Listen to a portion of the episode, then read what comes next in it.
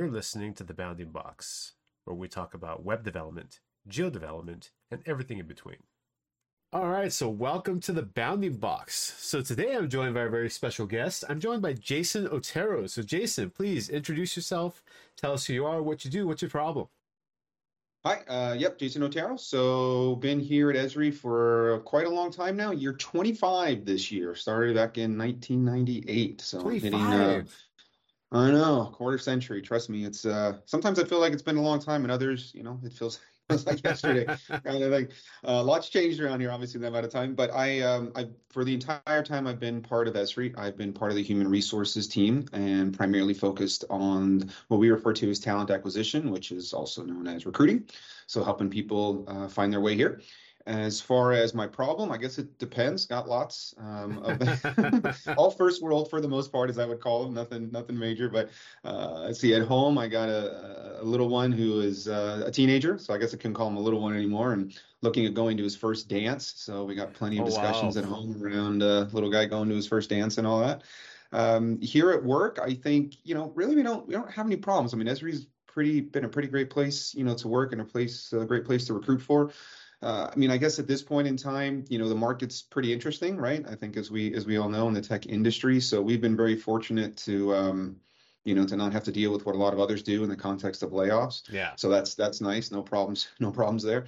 Um, but you know, conversely, we're still doing a little bit of hiring, and a lot of people are nervous, right, about making moves. So you've got those who are kind of holding holding tight, right, don't want to take any chances, even with a stable company like ours. And and conversely, you've got others who have been let go and are kind of not the nicest word to use, but kind of desperately seeking something, right? And so you just gotta, yeah, you just gotta find the right ones as always. So Yeah, yeah, it's a been rough out there. You see what some of these other companies are going through and some of these other people out there. I mean, yeah, it's rough.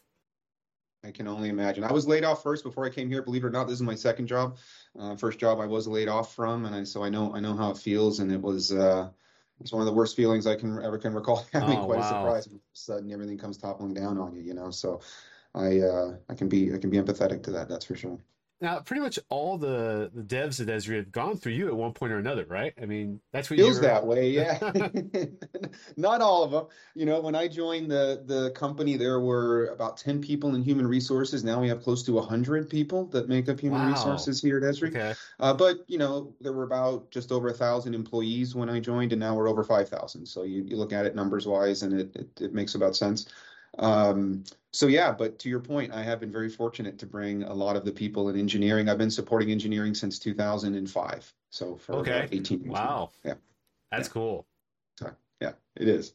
So, like, what would you uh, let people know that are interested in maybe applying to Esri? Because I know we send a lot of, um, we have people go out to like the college campuses. They have like career Yeah. days and stuff like that, and Yeah. uh, we're out there conferences and stuff too and whatnot. But people that are somewhat interested in Esri that might be interested in applying, what what advice do you have for them? Right? Like, what how do they Sure. get started? Well, hopefully more than somewhat, right? Definitely want people who are uh, who are really interested. Actually, um, before I get into that, I did have a conversation with a, a young man the other day, and you know, when we started the call, I said, first question I ask everybody is just why Esri, you know, and his response was, well, I really don't know anything about the company. I just saw the ad and applied. And you know that that is something that I would give as, in terms of advice right away. Is any company that you apply to, I wouldn't invest a bunch of time necessarily at that juncture in terms of research, Uh-huh. um, depending on you know the individual. But once you know you're going to have a phone call, you absolutely should, right? Yeah. Um, you know, for for for everybody's benefit. I mean, for one, on my side, I want people, as we all do, right, who are interested in what we're doing and who we are. Um, but on the other side, you should have a little bit more background and figure out, like, you know, what are the questions I'm going to want to ask these people when I talk to them? What what information is not popping up when, during my search, right? Things that I need to know for me before I go ahead and get further down the, you know, the road. I mean, interviewing takes everybody's time, right? And we should Exactly. be respectful in both in both ways. Um, you know, but outside of that, I think some of the advice I try to give to people is first off, don't over apply. You know, uh, every now and then I'll come across individuals who've applied for 20, 25, 30 jobs. and I, I, you know, at some level I get it, right? Like you want to cast a wide net, you're really interested in this organization, but on the recruiting side, you know, when, when you're in my shoes, then you wonder if the person really knows what they want to do, right? Do they, do they have any type of focus and and frankly it's pretty hard to be qualified to like 20 things you know um, okay. that's just unlikely so, so, is that possible you know, they could do that they can go on the career site and apply yeah. to a bunch of them oh i didn't know you could do that. there's that. a cart it's basically like a shopping cart yeah so you can just put jobs in a cart right and then it just does it all for you so it makes it pretty easy so a lot of people have taken advantage and then some of the tools that are available with websites like linkedin and indeed kind of provide the same functionality and so people just click click click click click um, so I, I always tell people, look, you know, two or three, right? Number one, that's probably as many jobs as you're qualified for, probably as many as you're really interested in. Keep it narrow and trust people like myself to say, you know what? I don't think he or she is a good fit for this, but they might be a good fit for that. So there's a lot of movement behind the scenes. I send, you know, candidates to my colleagues every day, right? Yeah. People that apply for roles that I don't think they're necessarily best qualified for, but they might be qualified for something else. So you have to you have to trust us, which I know is asking a lot. I, I know that you know we have a this whole HR black hole and ATS black holes. I, I get it, um, but I will tell you that you know most organizations that I'm familiar with, we all look at every single person who applies. So there isn't a single individual that you know, and I deal with on average depending on how many roles I have out there, as many as you know, 50 to 100 people a day that apply, and I have to look at every single one of them, right? So um, we we do do that. So a don't over apply. B when it comes to your resume, you know don't don't overdo it. And what I mean by that is one two pages at most. So I had to put one together not too long ago um, for a, an event that I was attending, and I still could get it on one page. Right, 25 yeah. years of work, and I could still get it on one page. Um, trust again that you know, as a recruiter, as um, uh, when you do interviews, Rene, when hiring managers do them, we'll we'll dig into the details. We don't need everything you've done, including like the fact that you know where the bathroom is down the hall, kind of stuff, which I sometimes feel like in like 45 bullets under each job. Like, I don't need to know every single thing you've done. Give me the three to four things that are that you feel are super important. We'll talk about the rest, right? Um, and then I guess lastly, your cover letters. That's always a topic. Like, should I take the time to do one? It doesn't hurt. I can promise you that. Every time I see a cover letter, I read it. Um, cover letters take people over the top, right? Sometimes I look at a resume and I'm hemming and hawing, like, I don't know. And then I'll read the cover letter and I'm like, yeah, I see there's a lot of interest here. I see there's some really cool stuff that they've, they've done that they want to do. Let's pass it forward. So, and it doesn't, again, similarly to the resume, it doesn't have to be an essay, man. Like you can knock it out in, um, you know, two, three paragraphs at most. Just, yeah. just you know, hit the high points of what you've done, what you want to do, why this place looks like a good match between the two. Off you go. I think kind of like you were saying earlier, it kind of shows an effort, right? You've made an effort to look into the company, what they are, what they do, and you have to show an interest, right? Yeah, yeah. I mean, eh, look, engineers, uh, you know, when you when you look at the the job market in general, right? There's a few fields where the demand far outweighs the supply, right? And engineering is one of those. So you can make the argument, and I see it frankly all the time, um, even when people choose to, to move on from Esri to other companies where other organizations don't maybe do as much um, know, due diligence as, as, as Esri does and other companies. We're not the only one who does it. Um, but that's something you have to think about too, the candidate, right? Like if you apply to this organization, you just dump a resume, they call you, they have one person interview and they make you an offer. Is that a place you really want to go, right? Like sometimes yeah. we get heat here because our interview process is – you know, you talk to an HR person, you usually have an hour long phone call with somebody like yourself or a peer of yours, right? Kind of a coder pad exercise where we vet whether or not, you know, they're they have the technical skills to do the role. And then usually it's another four hours, right? Meeting up to, excuse me, meeting up to eight people. We usually pair them up. And so we'll get pushback sometimes, right? Like, oh, that's a lot of people.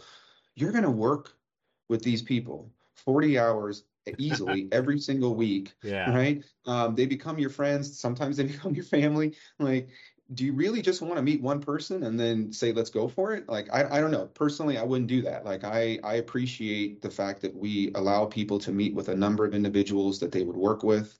Um, they can find out what they like what they don't like about esri about their work and it really just provides that again that kind of wealth of information that you that i think we all should have before we jump into a relationship like this because it's a relationship. That's, that's what exactly. it is. So why would you not i mean I mean, some people get married after a first date, right? But most don't, right? Like it takes some time to, you know, to get to know the person before you tie the knot. And this is similar. Like, why would you sign your name to join an organization after talking to one person? I don't personally get that. Like, you know, spend the time. That's a key it. point too. When um, like interviewees come in and they talk, like you said, they talk to maybe like eight people or so, but it's like paired up mostly. Yeah. they talk to a few people, but it's also we're taking the time too. Like the people at Esri are taking that time mm-hmm. to do it. So it's like we're investing time just to get to know you and mm-hmm. interview you and stuff. And like you said, there's the initial like tech part. There's a really basic kind of tech hurdle you get over, tech interview mm-hmm. bit to get in there. And not, you won't those interviews won't necessarily be tech interviews where you do engineering, right? right? It's we might, right. and I don't usually do them. I don't do like whiteboard stuff with the people I interview. I'm more interested in the problem solving and how they go about doing things. But I know people that will because they might have for their particular needs a specific skill set they're looking for. So right. then they might do a small tech interview part in addition to what's already been done. But yeah, like we put a lot of time into it. We do, we do, and it's not, you know, it's it, to your point. It's not like um, it's not like a final exam, right? Like yeah. it's not crazy. Our our intent is, do they have the foundation, right? Like one metaphor I use, like if you're building a house, you know, we want to know that the person can level the ground, pour the concrete, you know, maybe put some walls up, you know, uh, painting, interior decorating, you know, those kind of things we can teach you. We can help you with those, right? So, so really for us, it's identifying the foundational skills. Can we build upon, right, uh, that that foundation of that house, and then and then off we go. And, and as I'm sure you've heard, Rene, I mean, like my job isn't so much the what, right? Like the what is is your job and your peer's job. Mine is more the how right? Yeah. So it's it's not just you know what people do; it's it's how they do it. One of my colleagues um, used that phrase years ago, and it's really stuck with me. And I think it's really important because even when you think about how we do our you know twice a year performance review stuff right it's 50% of it is on what you did did you did you build the app that you were asked to build the other 50% is how you did it right were you were you nice throughout that process right yeah, exactly did you communicate clearly with people right um, you know all of the different things that are kind of to use HR speak, kind of competencies more so than technical applicability. Because you know you can be a, a, total rock star as a developer, but if you're a jerk, it's not it's not good enough, right? Yeah, exactly. Like there there has to be that balance, and and that's part of what these interviews are intended to find out. It's not just can they do it, but how they do it. I think communication is a big key there too, because like you said on the reviews that we do, communication is huge on there. It's like it's huge. You know, did you communicate? You may have done a lot, but did you communicate all that work that you did? Do other people are other people aware of what you did? Have you shared that knowledge with others, right? So there's that whole bit I as mean, well. I mean, I'll tell you, Rene, when I, you know, I go to the our conferences and stuff and talk to customers and et cetera, I, I think what I mean, look, what you all do from an engineering perspective, you build some amazing tools. I mean, the functionality, the things that they can do. Again, being an HR guy, I'm obviously easily easily impressed, but it's it's really impressive but at the same time it's the community right? It's the community that we have built through communication that is really i believe what makes esri the world leader in this space. There's no shortage of of written material of of videos of audio right? Of, of help that people can get. Communication is so i think undervalued in engineering. Again a lot of times people think about just the tech how you communicate about the tech how you communicate internally building that tech.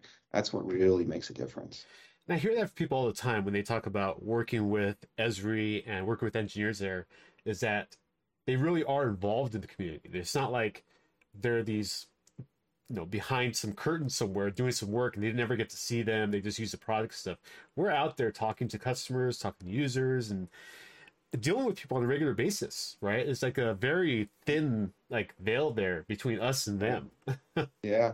I, I again I I'm I find it really super interesting. I mean, I read lots of articles obviously just to keep up with trends and things and I don't to that end I don't see as as many companies doing it as I think should. It it really does help build this sense of support, right? That that I think we all appreciate in life, be it at work or um, you know at home. So and there was one thing too, the whole like work life balance. And this came up because someone yeah. messaged me yesterday. Actually, they're going to be speaking at a uh, college for a presentation, something um, in a mm-hmm. couple of months about this. And they actually found an article I wrote after my first year at Esri, called my 1st mm-hmm. year at mm-hmm. Esri, where I talk about the whole work life mm-hmm. balancing, which works really nice because, and I stress this to people when they ask me about working at Esri, is that it's not as if there's someone looking over my shoulder every step of the way you're an engineer, you're trusted to do the work you're going to do. And, but again, if I need to take some time in the morning to take my kid to school or something, I have that flexibility to do that, which is hmm. great. And I, yeah, I really absolutely. enjoy that. Yeah, we we we try to be good there. I mean, I'm sure there's opportunities, right? As as there all for all things, as there are for all things, excuse me. Um, but I I found that. I mean, that's part of the reason I've been around as as long as I have is the organization really does understand the the value of balancing those two. Like you said, I when I talk to people about this on the phone, you know, I say, look, the, you have to get your job done, right? If if yep. you get your job done and you happen to do it between you know six and eight and you're off between eight and nine like you said you're taking somebody to school and you're back you know at 10 you know as long as you're not missing meetings and stuff like that yeah, there's exactly. plenty of flexibility around here you know i i um to your point i mean i we have a, a under one year old dog, which is acting like my teenager, my human teenager. And I got to run home, you know, once or twice a day just to let him out. I mean, fortunately, I live close to, to where I work. Um, but it's it's that flexibility, right, that just enables me to not even worry about that. Like just to know I, I can run off and do that. My boss, as you pointed out, trusts me to get my job done. He's not standing over my shoulder. Um, so yeah, I mean, I, I think the work life when you when you go to sites like Glassdoor, right? I mean, there's always going to be negative comments. You know, uh, that's that's to be expected. Just like when you look at reviews of a restaurant, right? Most of the people exactly. who write reviews, right? The psychology behind it is it's people who are upset, not people who are happy. The happy people just move on with their day. Um, but you're going to see a lot of positive feedback about work-life balance at Esri. That's something that consistently has been uh, has been out there, and I, I feel like we do a really good job about with that. You know, I mean, now we're moving into the remote versus not remote, you know, hybrid, et cetera. Um, and that still is obviously a sensitive uh, subject. And I think Esri's doing the best they can to navigate it and we all have our personal feelings about it, right? Like, you know, me as an individually, I like being in the office. I think there's a lot of value to being here and, and being able to just walk across the hall and have a conversation with a colleague that I might not think to do uh, if I had to call them, you know, and video share with them. Um, I also find that there's like I think being productive in a in a remote setting is is not super complicated. I think it can be even more productive at home potentially. If you don't have yeah. those distractions like I just mentioned, somebody coming over here and bugging me to just have a chat about something. But I do I do feel as though like creativity is one thing that really has value in person. You know, you get a bunch of people together, and you get them in a room and you start just talking about things, right? And light bulbs go on, you know. And that's something that I fear if we're overly focused on remote that we could that we could lose know, yeah. as not just as an organization, but as a society, frankly, like we can't can't lose that, you know. And um, I'll tell you what, I I find, uh, and I think this is somewhat opposite of what people presume, but when I speak to younger people, people at universities, and you know, people just entering the workforce, almost all of them, Rene, they want to be in the office. Almost all yeah. of them you know they want that opportunity to to learn from somebody to see how people interact and communicate and you find now that more people like in my age age group which i'll just let people presume what that is based on the color of my hair um, is uh, are those are more of the people who are asking to be remote you know because they've they've already established these relationships right at work they've they know how to work and so the argument that i sometimes give have with these people or arguments a hard word to use for it. The discussion I sometimes have with these people is like, you you've been able to grow up through an office environment, and now, granted, you again you've built these habits and relationships, so you you don't necessarily need it, but you're now denying this younger generation that same opportunity, right? And and is that really fair to them, right? Just because it works for you, strong word, but it's kind of selfish, right? Like I don't think it's fair to the, again, the people that are entering the workforce that are now not going to have that opportunity just because I can do it, right? Yeah. So we have to find that balance, you know, I think, and and not again from a societal perspective, getting a little heavy here, but not not push up, you know, not yeah, not not put them at a disadvantage. Um, and then you just think about like your friend groups. I don't know about you, but like you look around the room sometimes you're hanging out with friends. How many of them were people that you met through work? Yeah, exactly. Um, I met my, you know, I met my spouse through work, right? And so if I never had those opportunities to be here because I was told I had to be remote, you know, yeah. So um, anyway, I think sometimes we're we're we're leaning towards like what's best for me and forgetting about what's best for everybody. That's some great insight there, Jason. I appreciate that. no problem. No problem. So uh, I want to be a little respectful of your time here, Jason. But before. I let you go, you have any yeah. uh, tips or tricks for uh, listeners out there? And it doesn't even have to be HR or work related or anything like that. Anything at all you want to drop. I I um I feel like I've I've shared a handful of good things. You know, really it is important, you know, to to build a network of of of people, right, that you can lean on when it comes to looking for jobs. Um, I, I, think it's always good to you know to connect with individuals. Say, hey, you know, where do you work? Do you like where you work? What do you think about where you work? Um, do you think I'd like working there? You know, th- we do. One of the challenges, you know, with um, with applying for jobs is you are competing with a lot of people, right? I mean, I did mention that, you know, the demand outweighs the supply in engineering, um, but but it's it's it still is a big pool, right? I mean, as I said, I'm still getting 50 to 100 people a day applying, right? And so making yourself kind of stand out, one way to do that, as I reference, is kind of a cover letter, a nice, clean resume. Don't, you know, make it easy for me, right? If I got to look at 100 of them and you've got all these, you know, badges and and links and you know just yeah. all these things that are distracting, right? Like it's it's it's it's just that, it's distracting. So come clean and come simple, come interested, um, use the network, right? Just to, I mean, it's not like, you know, we or any other organizations only is pursuing people who are referrals by no stretch of the means. But if I have somebody come in, you know, through the regular portal, and then I happen to get a note, you know, through Teams from, you know, from you, and hey, you know, my friend, you know, Jane, she applied. Jason, can you just take a look? I've worked with her before that's that's going to you know just give me a more more um, one little step above right for that individual for their that review. So um yeah anyway just you know use use that network keep things clean simple don't over apply it's probably the best i got. Awesome jason i appreciate it. Thank you very much. You're welcome. Thanks for today thank you for listening to the bounding box today. Please subscribe for more content